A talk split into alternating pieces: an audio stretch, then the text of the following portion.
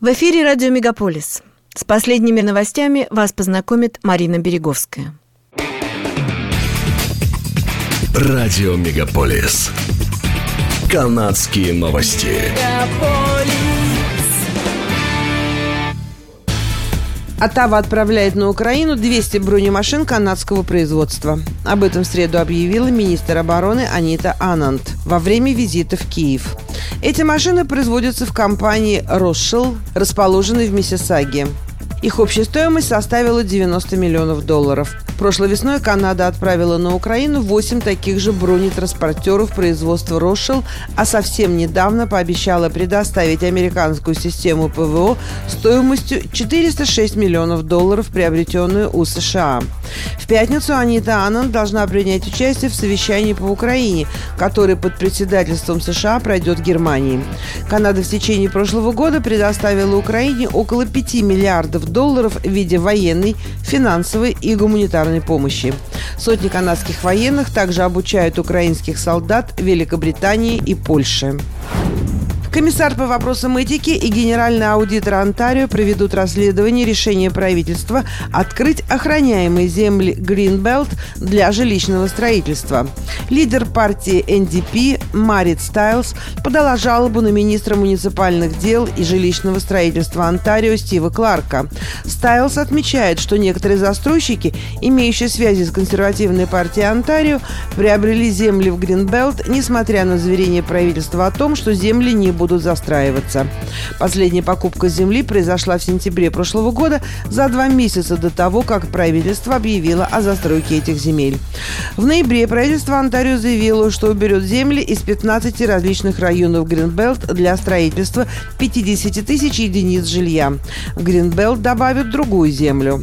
Стайлс просит комиссара по вопросам этики расследовать, нарушил ли Кларк этику при принятии решения для продвижения чьих-то частных интересов.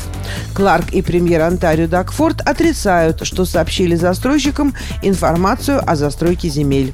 Лидер НДП также призвала генерального аудитора Онтарио провести аудит финансовых и экологических последствий решения открыть земли Гринбелт для строительства.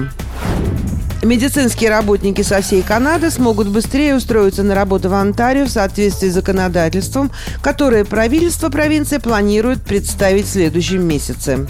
Премьер-министр Даг Форд заявил, что новые правила приведут к тому, что дипломы медицинских работников, зарегистрированные в других провинциях и территориях, будут автоматически признаваться в Онтарио без необходимой регистрации в колледже по регулированию.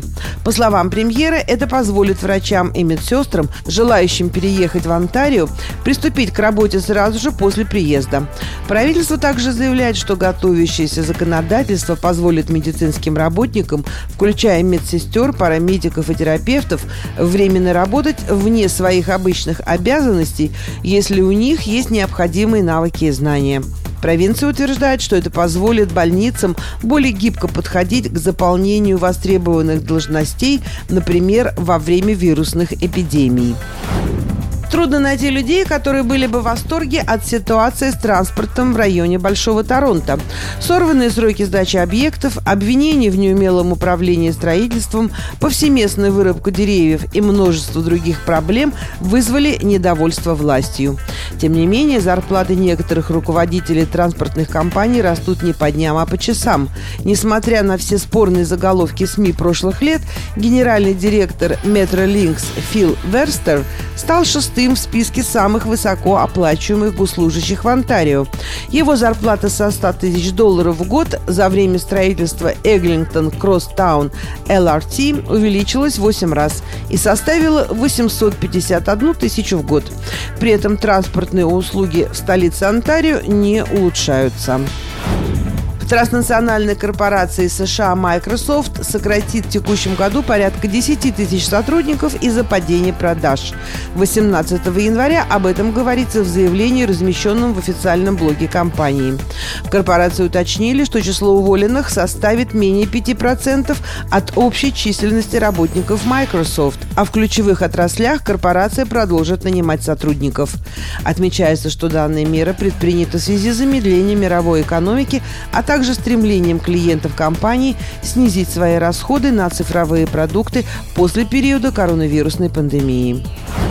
В Харбор Роуд центре закрылся и больше не будет существовать в привычном для всех формате популярный каток. На сайте Харбор Роуд центра разместили информацию о том, что в этом сезоне каток не будет работать в связи с началом строительных работ по обновлению и модернизации данной части набережной Торонто.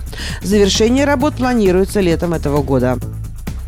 Мадонна объявила о начале мирового турне Celebration Tour, так как она хочет отметить 40-летие своей творческой деятельности. Стало известно, что исполнительница посетит 35 городов по всему миру. Шоу состоится 15 июля в Ванкувере и 13 августа на Скоша Бэнк Арена в Торонто. Турне завершится в Амстердаме 1 декабря. Билеты на канадские концерты скоро поступят в продажу. Это были канадские новости на радио «Мегаполис Торонто», которые для вас провела Марина Береговская. Не переключайтесь.